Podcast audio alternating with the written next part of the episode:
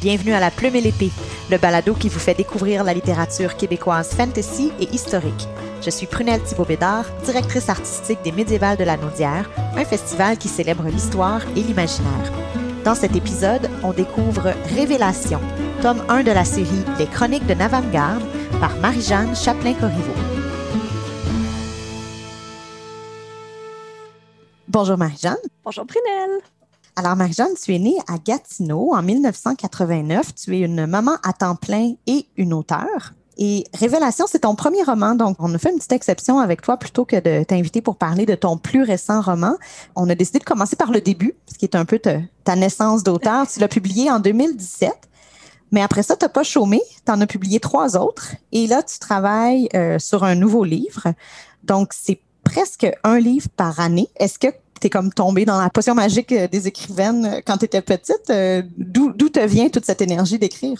En fait, c'est que Révélation est mon premier roman publié de manière indépendante, mais avant ça, j'avais déjà publié La guerre des Tinoués, tome 1, avec une méthode d'édition agréée. Puis j'ai mis fin au contrat en 2012. J'ai repris les droits de ce livre-là, puis je l'ai mis dans mes tiroirs, puis j'ai arrêté d'écrire le projet en tant que tel avant qu'il soit terminé parce que c'était rendu trop difficile, parce que ça s'est mal terminé avec cette maison d'édition-là. Puis euh, Révélation, c'est vraiment venu comme le projet de rédemption. Donc, mon retour à l'écriture, c'est vraiment un projet sur lequel euh, j'ai dormi longtemps, puis il m'habitait vraiment. Donc, je me suis lancée dans l'écriture. En quatre mois, il est sorti. Et quatre mois, c'est mon record à ce jour. Je suis pas aussi prolifique que j'en ai l'air parce que, après Révélation, je me suis rendu compte que mon premier livre, La guerre des Tinoués, tome 1, il y avait des gens qui l'attendaient encore, qui attendaient encore la suite de ce livre-là qui n'était jamais sorti. Donc, j'ai repris le projet. Donc, il était déjà écrit, je l'ai juste retravaillé republié. Après ça, j'ai fait la même chose pour le tome 2 en le réécrivant beaucoup plus en profondeur, euh, en me donnant la permission, en fait, de, de l'explorer plus profondément que le tome 1 qui avait déjà été lu. Donc, je voulais pas trop le modifier. Donc, concrètement, j'ai écrit deux livres et demi en l'espace de trois heures. donc, c'est plus décent. Oui, mais quand même, quand même, c'est impressionnant. Est-ce que tu as une discipline dans ton écriture? Est-ce que c'est quelque chose que tu, dis, bon, je vais faire euh, chaque jour, je vais mettre deux, trois heures, ou ça vient plutôt par vague, que là, des fois, tu es inspiré, tu es motivé, tu as l'énergie, tu fais un gros coup, puis après ça, ça retombe? C'est quoi un peu ta, ta démarche pour écrire? Euh, j'aimerais avoir de la discipline, je n'en ai pas. Je, suis pareil, je comprends. On va, dire, ça comme ça.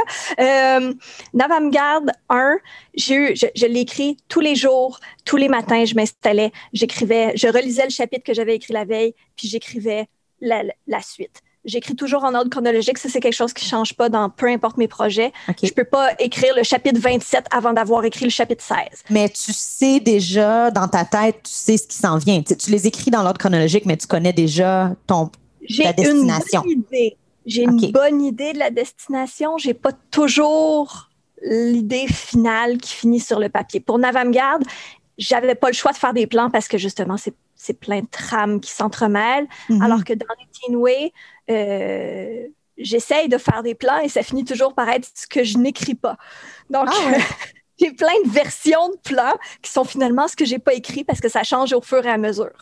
Ah, c'est intéressant. Donc, tu as comme une espèce de. Il y a une petite portion de presque de destin, un peu. Là, tu sais, tu as, ta volonté, mais c'est pas juste ta volonté qui détermine où est-ce que ça s'en va. là. C'est les personnages en tant que tels. Euh, il y a plusieurs auteurs qui, qui disent ça en tant que tels, qui sont guidés par leurs personnages. Puis, j'y crois d'une certaine manière parce qu'il y a des passages où j'écris, puis ce que je veux faire ne fonctionne pas, puis je finis par retourner à l'arrière, puis à changer ce que le personnage faisait parce que ben, il menait pas là où je voulais aller. Donc, ben, on change de direction, on suit ce que le personnage il a l'air de vouloir faire, puis on vit avec. Mm-hmm, pour qu'il y ait une cohérence dans tout ça aussi. Oui. Tu as un baccalauréat en théâtre. Quand tu as fait ton bac, est-ce que tu savais déjà que tu voulais te diriger vers l'écriture, être auteur, ou est-ce que c'est quelque chose qui s'est développé plus tard? Non, j'ai toujours su que je voulais écrire. Puis la raison pour laquelle je ne suis pas allée en littérature, c'est que je ne voulais pas qu'on m'apprenne à écrire.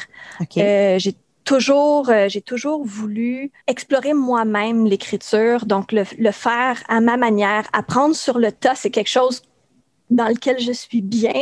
Ça Mhm. s'applique autant à l'écriture qu'à l'édition indépendante. Euh, J'apprends de mes erreurs, puis j'ai- j'aime ça grandir. Et je n'aime pas quand on me dit ce que tu fais en ce moment ne fonctionne pas.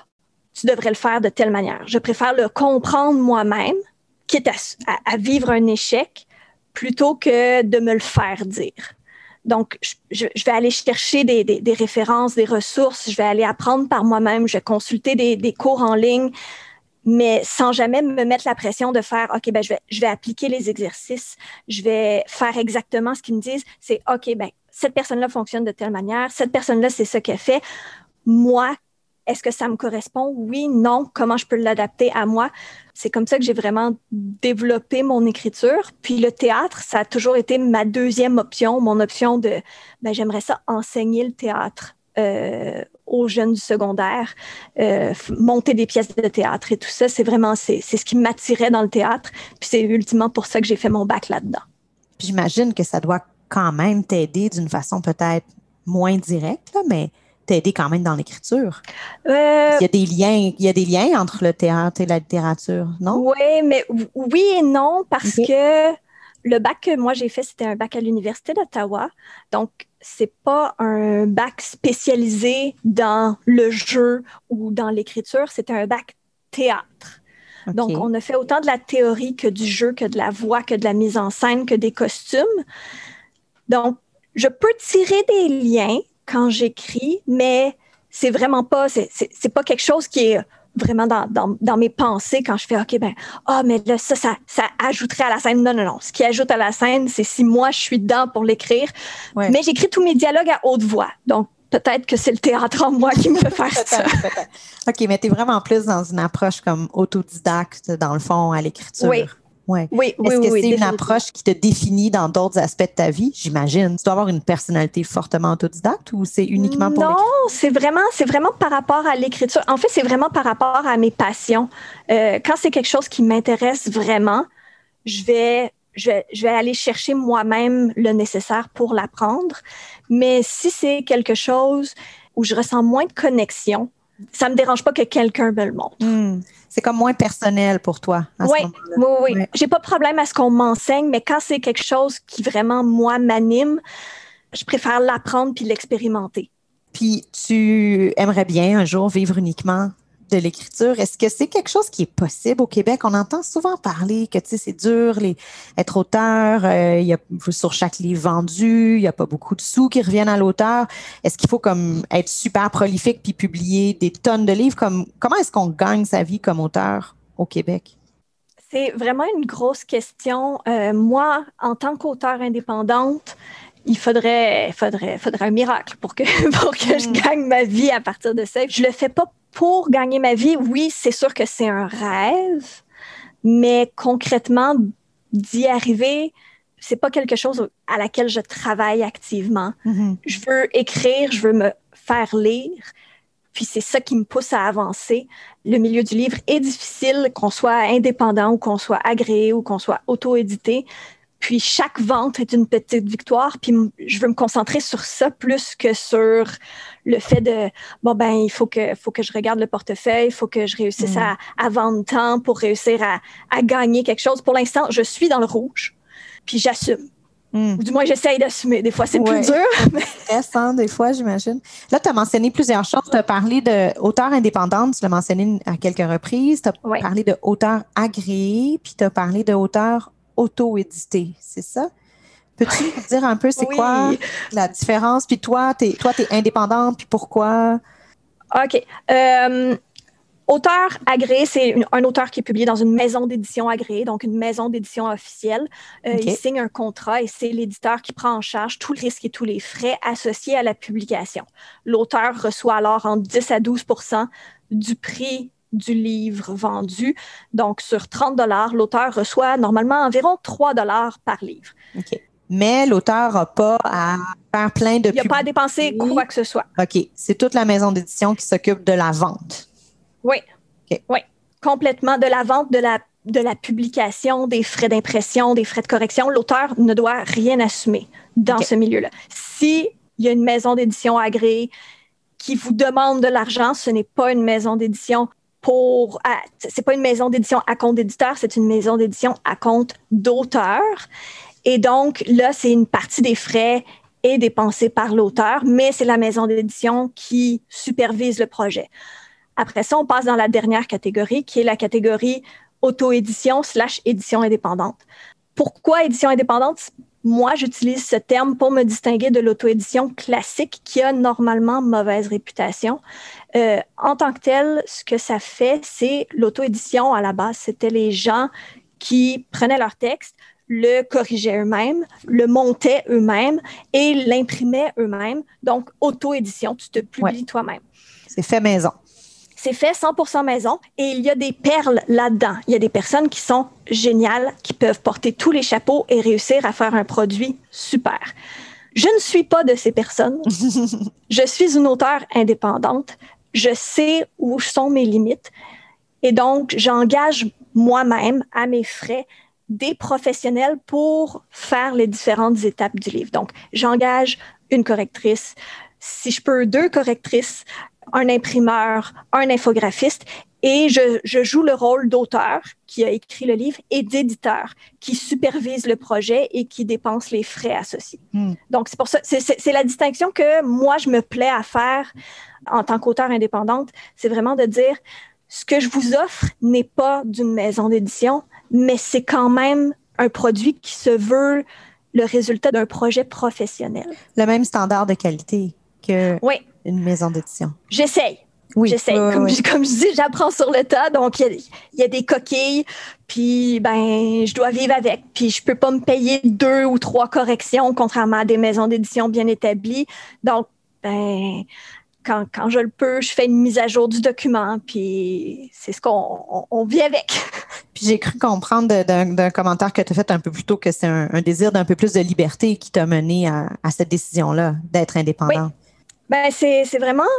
C'est, je, suis, je suis un mélange des deux cas de figure qui se tournent vers l'auto-édition il y a une partie de moi qui était très attirée par le fait de gérer moi-même mes propres projets. C'est quelque chose que j'ai en moi, cette espèce de fibre de bon ben je veux apprendre à le faire et le faire moi-même parce que justement ça me passionne. Et l'autre c'est par dépit. Mm-hmm. Parce que euh, après avoir été publié avec une maison agréée, puis que ça ait mal tourné, j'ai essayé de retrouver des maisons d'édition qui étaient intéressées par la guerre des Teenway. Ça ne se trouve pas. Une fois qu'un premier tome est sorti, c'est extrêmement difficile de faire publier la suite ou de faire reprendre la série. Il n'y a personne qui veut plus toucher à ce genre de projet. Mm-hmm. Et pour Navamgarde, je l'ai soumis à certaines maisons d'édition, triées sur le volet vraiment spécifique. Et ce qu'elles m'ont toutes répondu, c'est c'est un excellent livre, mais le sujet des GN ne sera jamais vendable et donc on ne peut pas engagé là-dedans. Alors, puis il y en a même une qui m'a dit, mais si vous écrivez quelque chose de, réaliste ou, euh, ou, ou, de, dans un autre sujet, envoyez-le nous, on est vraiment intéressés. mais, c'est drôle. pas ce que j'écris. non, mais, mais, mais en même temps, ce que tu écris, c'est réaliste. C'est des vraies personnes. mais les, des vraies GN, ça se vend pas. Ben oui, c'est drôle hein, qu'elles disent que ça soit pas réaliste parce que c'est beaucoup plus réaliste que si tu prends une œuvre de fantaisie qui est, qui est pas réaliste du tout, elle se vend très bien. Alors que dans ton cas, tu vas combiner la fantaisie avec le réalisme. Donc, on ne peut pas te reprocher d'être pas réaliste. Tu l'es encore plus. Ah! c'est étrange, hein? C'est étrange. Mais c'est vraiment cet aspect de, marginalisation du GN qui m'a convaincu et mon mm-hmm. copain, mon copain a eu un grand rôle là-dedans de me dire, ben, vas-y, on essaye de le faire, lance-toi. Ça, plus la, la, réaction des maisons d'édition qui me disaient, le livre est bon, mais les GN ne savent pas plus mon intérêt pour l'édition indépendante, ben, tout ça m'a mené à faire, bon, ben, let's go, on le fait. Ben, justement, parlons-en. Parlons-en de, de Révélation que j'ai beaucoup aimé. Je connaissais pas ton œuvre, donc j'étais bien contente de commencer avec ce, premier livre de la série Les Chroniques de Navamgarde. Et euh, une chose que j'ai beaucoup aimé de révélation, c'est la touche d'humour que tu as été capable d'insuffler à tes personnages. C'est vraiment le fun de lire une œuvre qui, qui appartient. En fait, c'est, ton, ton œuvre est assez, elle est hybride, là, comme je venais juste de le dire. C'est un volet qui est très roman réaliste, puis tu as un, volet qui, qui s'apparente un petit peu plus à la littérature de l'imaginaire, mais en fait, là, là, je, je, je vends pas des punchs là parce qu'on l'apprend très rapidement dans le livre là. Mais en fait, ce, qu'on, ce qui se passe dans cette dans cet ouvrage là, c'est qu'on a deux histoires en parallèle, hein, bien sûr. Euh, on a d'un côté euh, les personnages dans leur quotidien à Montréal, puis on a d'un autre côté les personnages avec leur alter ego, avec le personnage qui joue dans un GM qui s'appelle Les Terres de Navamgarde. Donc c'est pas vraiment de la fantaisie ce que tu écris, c'est du roman. Non, c'est pas du tout de la fantaisie. ouais, c'est carrément du roman. Puis, puis tu l'as fait avec une touche de légèreté vraiment euh, vraiment intéressante. On se prend pas trop au sérieux là dans tout ça. Puis euh, il y a un extrait, là, un passage que j'ai particulièrement aimé, euh, qui m'a beaucoup fait sourire, c'est au chapitre 10. Donc on est, ce chapitre-là se déroule au terre de Navamgarde, donc au GN. Puis là, nos aventuriers rencontrent quelqu'un qui pourrait les aider dans leur quête, mais encore faut-il qu'ils soient capables de leur parler. Donc, on va aller écouter ce petit extrait. J'analysais la clairière. Le buisson qui trônait sur le tabouret frémit. Je m'immobilisai. Il n'y avait aucune brise. Je fis alors signe à la druidesse demi-elfe qui s'approcha. T'as trouvé quelque chose? Je lui indiquai la masse vacillante en pointant son bâton. Elle donna un léger coup, incertaine.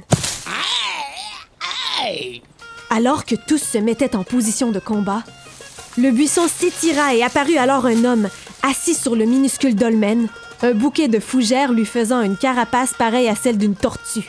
Et sur son torse, sous sa broussailleuse barbe blanche, il arborait le symbole du parchemin de Galim.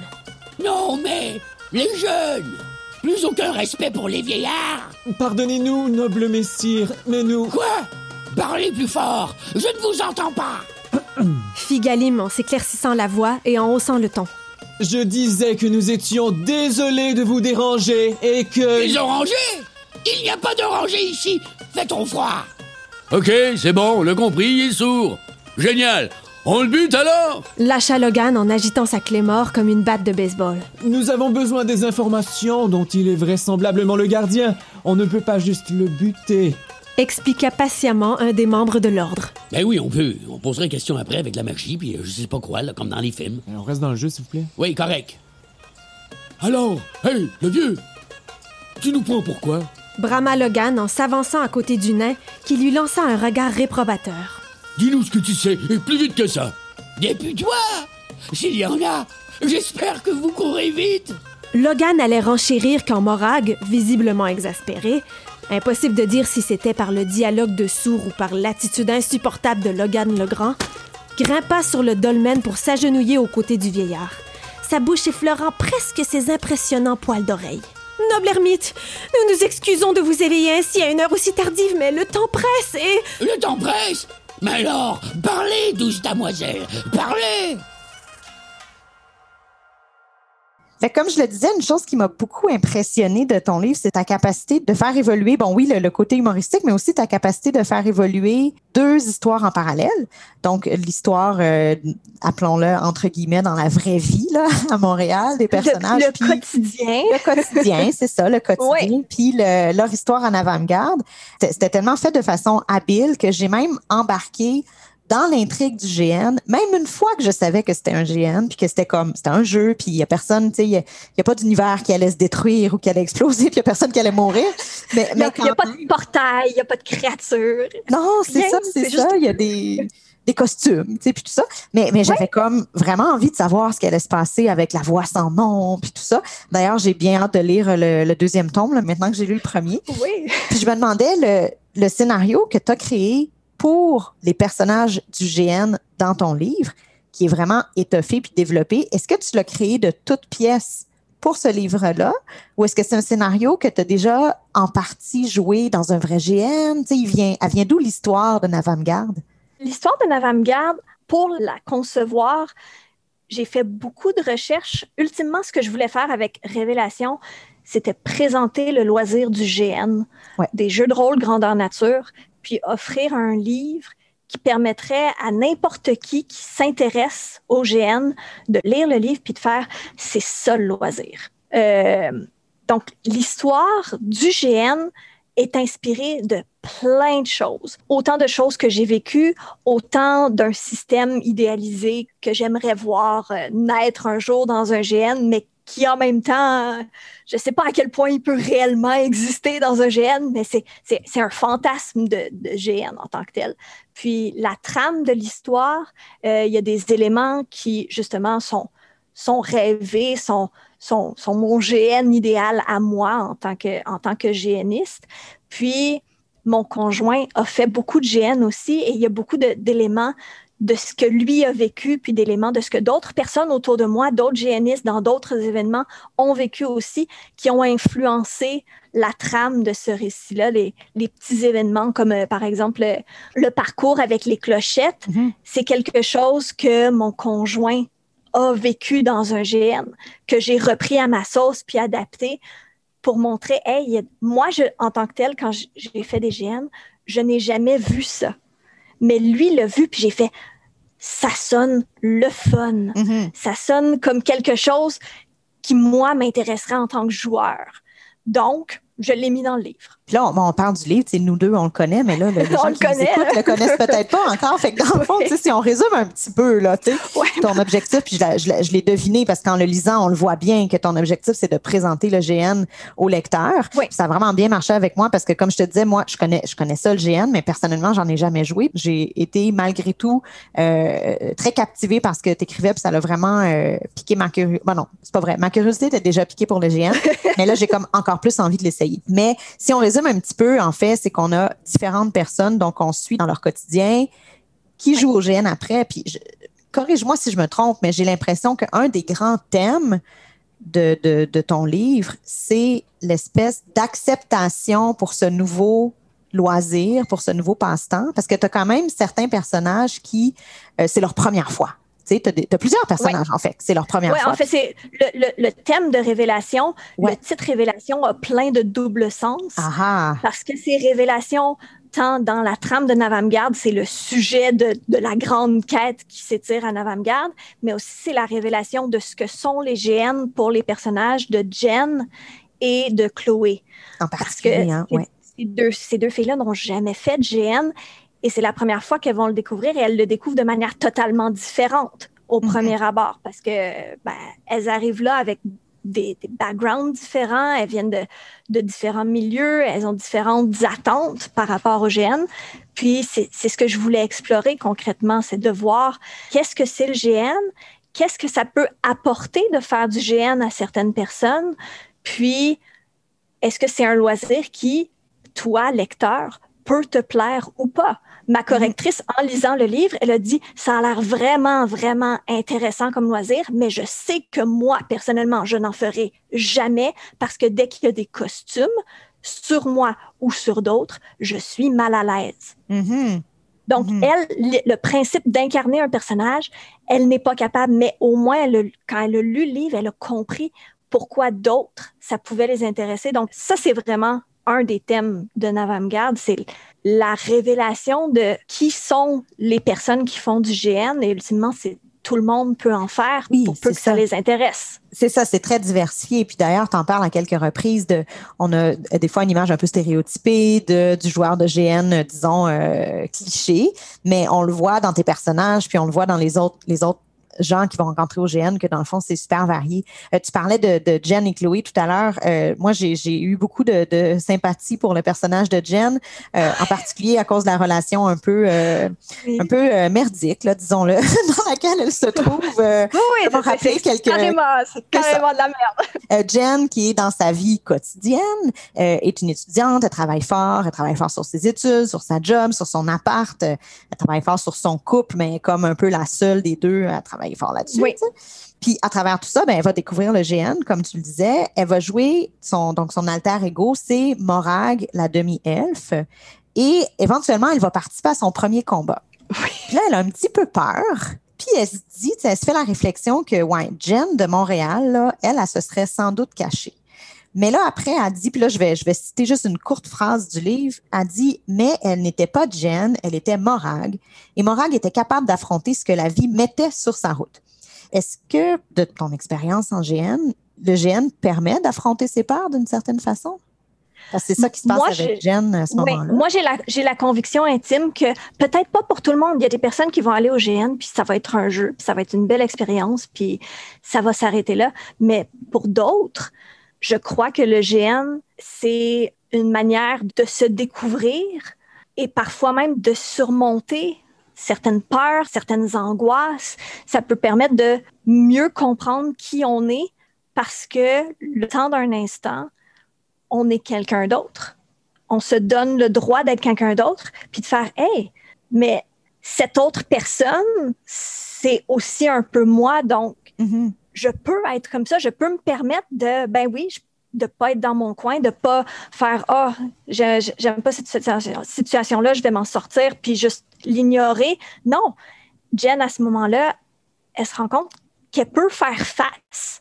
Puis, même si par la suite, quelqu'un euh, réussit à faire face dans un GN, puis que ça n'a pas d'influence sur sa vie, il y a quand même eu ce moment-là. Puis même s'il ne s'en rend pas compte, ça peut l'avoir changé. Puis je crois à ces moments-là dans le GN. C'est une des beautés du GN. Ouais. Il y a des, des limites qu'on se met peut-être dans la société, tu sais, qui sont un peu dues peut-être à la pression sociale, à ce qu'on attend de nous, tout ça. Puis après ça, lorsqu'on est dans un environnement de jeu, un environnement différent, où est-ce que là, il y a un peu plus de choses qui sont possibles, ben ces limites-là, tranquillement, s'estompent un peu, puis on peut, on est plus libre, en se fait. transforme. Oui, Ouais. se transforme, puis on se rend compte de tout ce qui est possible. Mais en même temps, ton livre montre un autre pendant de tout ça parce que tu as un autre personnage qui est initié au GN pour la première fois, c'est Chloé. Oui. Puis Chloé, elle, elle est vraiment, elle personnalise l'angoisse du jugement des autres. Oui. hein. C'est vraiment sur ce personnage-là que tu as comme concentré ce que tu avais à dire par rapport à, à- à cette peur d'être jugé lorsqu'on est Oui. Euh, un adepte de, de GN. Puis en fait, avec Chloé, ça va plus loin que ça parce qu'avant d'être initiée au GN, euh, elle adore les jeux vidéo, tu sais, elle est comme une geek, là, tu sais. Ah oui, oui, elle, Ouais. elle pas comme, c'est une Elle est- geek solide. Elle est une geek solide à fond la caisse. Puis même avant de faire du GN, elle a déjà fait le choix de cacher cet aspect-là de sa vie personnelle parce qu'elle veut pas, elle a un peu peur du regard des autres, puis elle veut pas être jugée. Puis là, quand elle commence, elle commence à faire du GN, elle se dit, hey, s'il fallait en plus, tu sais, qu'ils sachent que je fais du GN. Est-ce que cette, euh, cette peur-là d'être jugée au point d'angoisser, là, est-ce que c'est quelque chose qui, qui existe vraiment chez certains GNistes? Pas plus tard que la semaine dernière, j'étais sur un forum qui parle de théorie du GN, puis de, de, de comment explorer des nouveaux genres et des trucs comme ça. Et il y a quelqu'un qui a demandé s'il était obligé d'utiliser son véritable nom parce que dans son milieu, il ne pouvait pas dire qu'il faisait du GN par peur de représailles. Et on, on devine peut-être le milieu professionnel, il aurait comme perdu sa job Oui. ou euh, Ben, on sait pas. J'ai pas l'impression que ça serait de perdre la job, mais c'est le fait que dans certains milieux, c'est le genre de loisir qui fait perdre le sérieux. Ouais, ouais, ouais. Il aurait Et pas donc, perdu sa job, en- mais il aurait pas eu la promotion, mettons. Ça, puis il y aurait eu le jugement constant des autres. Mhm, Puis c'est quelque chose que j'ai vu justement pas plus tard que la semaine dernière, mais l'idée de ce personnage-là puis de cet aspect-là est venue d'un des livres que j'ai lu en prévision de l'écriture de Navamgard qui s'appelle Ok. Leaving Mondania, qui est un, un documentaire écrit par une journaliste qui explore le jeu grandeur nature depuis sa création jusqu'à toutes ses formes différentes à travers le monde. Et il y avait justement un chapitre où c'était un policier Hmm. qui disait Je peux pas dire que je fais du GN parce que c'est le genre de choses qui, dans la police, va me hanter pour le reste de ma carrière. Incroyable quand même, hein? À cause de ce petit passage-là dans ce livre-là, je savais que un de mes personnages, ça a fini par être Chloé, allait avoir cette pression-là de il faut que ça se cache. Mhm. Donc, c'est vraiment un aspect que je voulais toucher parce que je sais que ça existe. Puis ça doit être difficile parce que, tu sais, les. Bon, c'est peut-être pas le cas pour tous les génistes, mais il y en a pour qui c'est un passe-temps qu'ils aiment vraiment beaucoup, c'est une passion, puis on aime ça parler de nos de nos passions puis de nos passe-temps. Puis là, tu sais, si tu as peur du jugement, tu es comme un peu pris dans cette situation où est-ce que tu aimerais bien ça? Puis c'est, le, le, le, le cas de, de Chloé, entre autres, à un moment donné, dans un- elle arrive dans un moment dans le livre où est-ce qu'elle a comme elle a vraiment envie d'en parler, mais cette, cette peur de se faire juger est encore là. Fait que c'est plate, là, ça fait du monde qui ne peuvent pas exprimer les choses qu'ils ont envie d'exprimer. Euh, un des retours que j'ai eu par rapport à l'avant-garde, c'est que j'ai eu beaucoup de personnes géanistes qui l'ont découvert, qui l'ont lu, puis qui sont revenus me voir, puis qui m'ont dit je l'ai fait lire à mes parents. Hmm. Pour comme les apprivoiser un peu. Pour qu'ils pour qu'ils comprennent c'est quoi mon loisir. Ouais. Donc, ça, j'ai eu beaucoup ce genre de retour-là. Puis de personnes de mon âge. Pas, de, pas juste de jeunes de 15, 14 ans, je l'ai fait lire à... Non, non, non. J'ai des personnes de mon âge, 25, 30, 35 ans, qui me sont revenus, qui m'ont écrit ou qui m'ont parlé de vive voix, qui m'ont dit j'ai lu ton livre et j'ai décidé de le faire lire à mes parents pour qu'ils comprennent c'est quoi mon loisir et pourquoi je l'aime autant. Moi, c'est un cadeau qu'on Ben oui, fait quand ben je oui. reçois ça. Est-ce que tu as eu des retours là-dessus? Est-ce qu'il y en a qui t'ont dit un peu que- quelle a été la réaction de, des parents après? Ou, euh? Oui, la plus classique, c'est qu'il y en a beaucoup qui ont dit Hey, euh, maintenant mes parents, ils savent que c'est pas une secte. Non! c'est cliché. Les gens disent Ah ouais, les génistes, c'est pas une secte, tu sais, ça se dit plus, mais il y a encore des gens qui le croient secrètement sans le dire, puis ça reste. Puis concrètement, le livre, ce qu'il veut faire, c'est c'est détruire ces stéréotypes-là. C'est pas dire, hey, le GN, c'est le meilleur loisir du monde pour tout le monde, puis il faut Mhm. que tout le monde en fasse. Non, non, non. C'est juste de dire, c'est un loisir comme un autre. Ouais. Puis si ça te plaît pas, c'est pas grave. Tu as le droit d'aimer d'autres choses, mais de le juger sans le connaître, de te moquer sans comprendre, ça, c'est inacceptable. Tu veux parler du GN, sache au moins ce que c'est. Puis le livre, c'est ce que je voulais faire, c'est qu'il permette de découvrir ce que c'est du GN sans avoir à en faire. Mhm, mhm. C'est quelques heures, c'est des mots, c'est du papier, puis tu découvres le loisir. Puis après ça, là, tu peux avoir une discussion, puis décider oui, non, peut-être.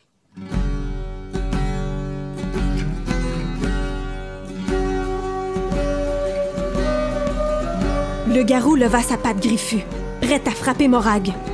Médéric et un autre guerrier jaillirent des ombres et attaquèrent la bête. La créature tomba dans un gémissement terrifiant avant de sembler reprendre des forces et d'attaquer de plus belle. Son cœur sur le point de sortir de sa poitrine, la demi-elfe s'éloigna de Médéric, partie à la recherche de celui qui l'avait appelé. Qui était-ce? Kiran? C'est lui qu'elle trouva, aux prises au corps à corps avec un garou. Erin l'attaquait avec ses dagues, mais le monstre ne bronchait pas.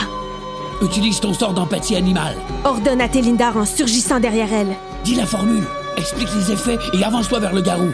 Quoi? Télindar lança un projectile lumineux vers la bête. Un. Magique. Le garou gémit.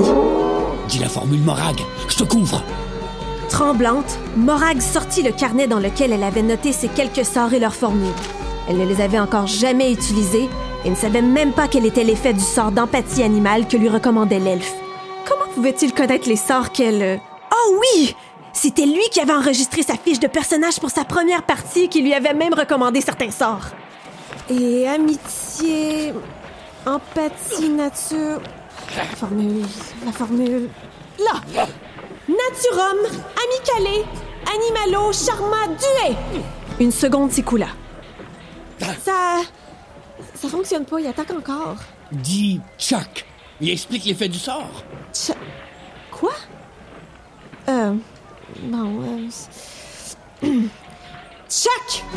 Tous les joueurs ayant entendu le cri s'immobilisèrent, l'oreille tendue. Le garou se tourna vers Morag.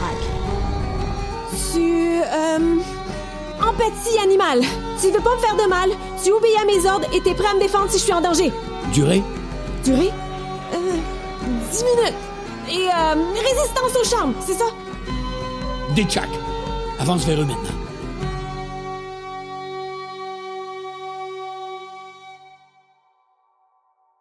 Puis ton livre pose une question magnifique qui, moi, m'a beaucoup touchée. Tu poses la question quand perd-on le droit de jouer?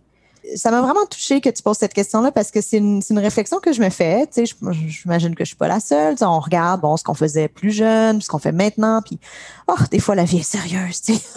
Puis Oui. on fait juste on fait juste les trucs sérieux puis bon le travail les responsabilités et tout puis effectivement tu sais qui a dit qu'une fois qu'on devient adulte on n'a plus le droit de jouer? Puis le, le, le GN en est une façon de jouer Oui. tu ramènes cette question là qui est la tienne de dire ok mais pourquoi est-ce que le GN serait jugé plus sévèrement en fait? Parce Oui. que tu mentionnes, entre autres, euh, euh, le fait de faire les courses avec la poudre de couleur, là, tu sais, puis tu dis, ben ça, tu sais, c'est Oui. les, les color race, là, je sais pas comment on les Oui, appelle en français. oui, je sais, je sais plus.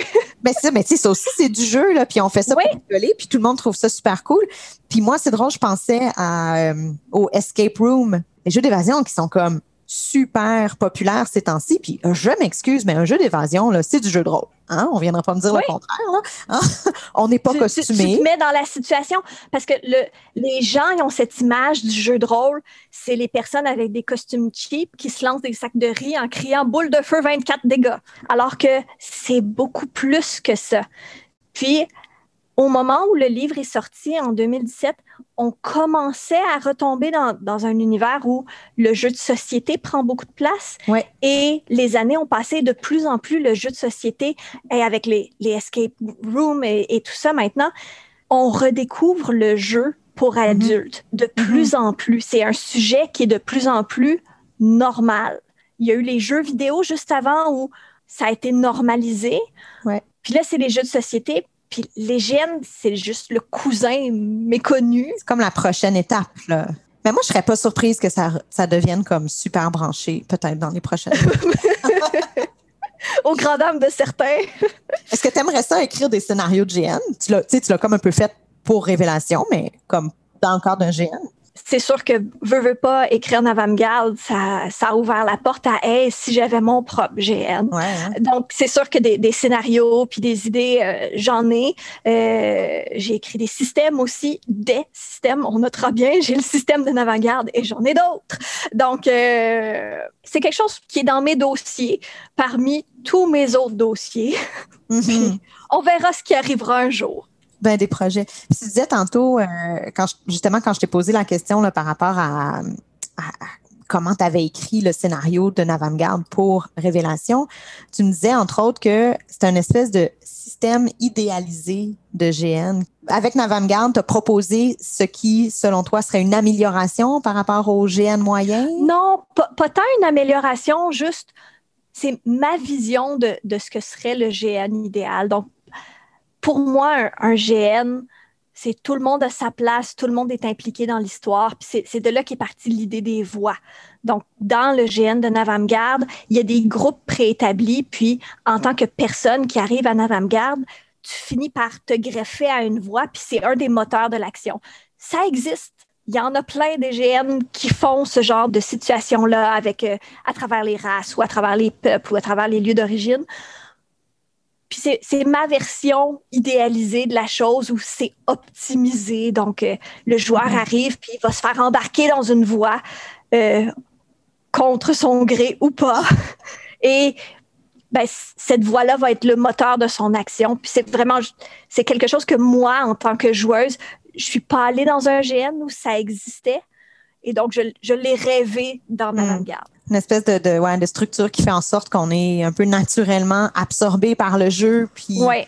impliqué, puis on, on reste pas en mode euh, en mode spectateur figurant Ouais. sur le côté. Là. Remarque que moi, je pense que la première fois si j'allais à un GN, j'aimerais ça être juste une spectatrice figurante, juste pour un peu pour voir comment ça marche. Oui, ben, il, y en, il y en a qui commencent comme ça aussi. J'ai longtemps été euh, dans une équipe logistique pour un GN, puis on recevait régulièrement des demandes de Hey, euh, mon enfant vient, euh, est-ce que moi je peux juste mettre un costume puis regarder? Genre, je veux pas de personnage, Mhm, mhm. je vais tomber si on me tape. Puis je veux juste voir comment ça se passe. Puis il y en a qui revenaient après ça, puis qui avaient justement des fiches, puis qui développaient des concepts. Ouais, il y avait juste besoin de s'apprivoiser un petit peu avec tout ça. Oui, oui, de faire est-ce que je suis à ma place ou est-ce que ça a l'air aussi fou que ce l'est dans ma tête? Mhm. Et c'est rarement aussi fou que ce l'est dans, sa- dans leur tête. Parfois, c'est moins amusant que ce qu'ils espéraient, mais Mhm. c'est rarement aussi fou que ce que c'est dans leur tête. il arrive à s'identifier quand même Ouais. avec tout ça. Euh, un élément que tu abordes dans ton livre, j'ai- bien aimé que, tu en parles, c'est la notion de consentement. En GN. Il y a, euh, c'est léger, tu, tu l'abordes en douceur, mais il y a un, un, moment, il y a une interaction entre deux personnages dans le GN qui va chercher un peu de la séduction, puis tout ça.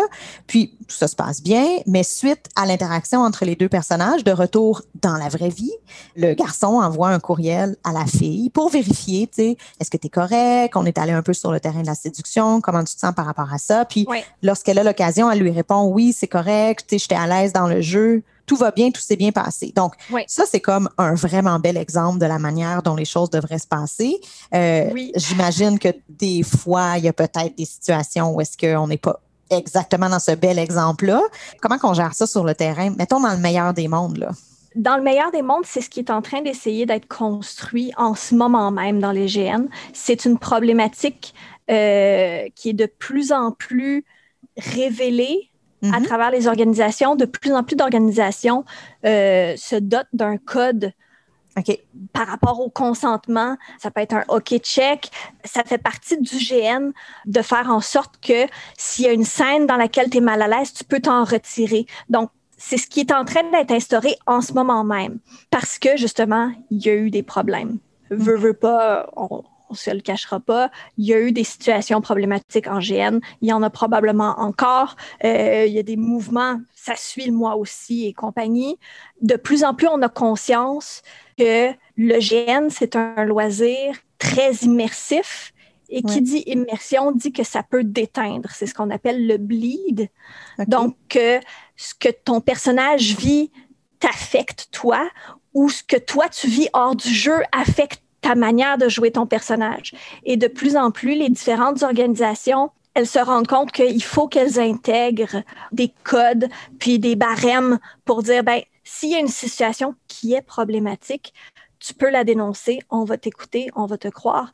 S'il y a une situation dans laquelle tu es mal à l'aise, voici les, les, étapes qui vont te permettre de te retirer de la situation et de ne pas briser le plaisir des autres et de te faire sentir en sécurité. Donc, c'est quelque chose qui, en ce moment même, est mis en pratique à travers différentes organisations et je crois que c'est pour le mieux parce que c'est ce qui permet de faire évoluer le GN puis de faire en sorte que le loisir soit de plus en plus accessible à tous et toutes et soit de plus en plus sécuritaire. Mm-hmm. Parce que c'est sûr que la première situation qui nous vient en tête, c'est des situations où est-ce qu'un scénario implique une c'est un jeu, c'est joué, mais implique une forme de violence sexuelle, puis que là, ben, la personne victime va, comme tu dis, avec le, le bleed, je connaissais pas ce, terme-là, mais je comprends ce que ça veut dire. Là, malgré tout, on peut pas complètement se cacher derrière le fait que c'est un jeu. On peut quand même se sentir affecté, mais je pense que ce code-là qui est mis en place, il peut sans doute être utile dans d'autres circonstances aussi. il peut y avoir d'autres interactions malaisantes là, qui. Euh, oui, ben en fait, le système de base qui est de plus en plus utilisé, c'est vraiment celui du OK Check.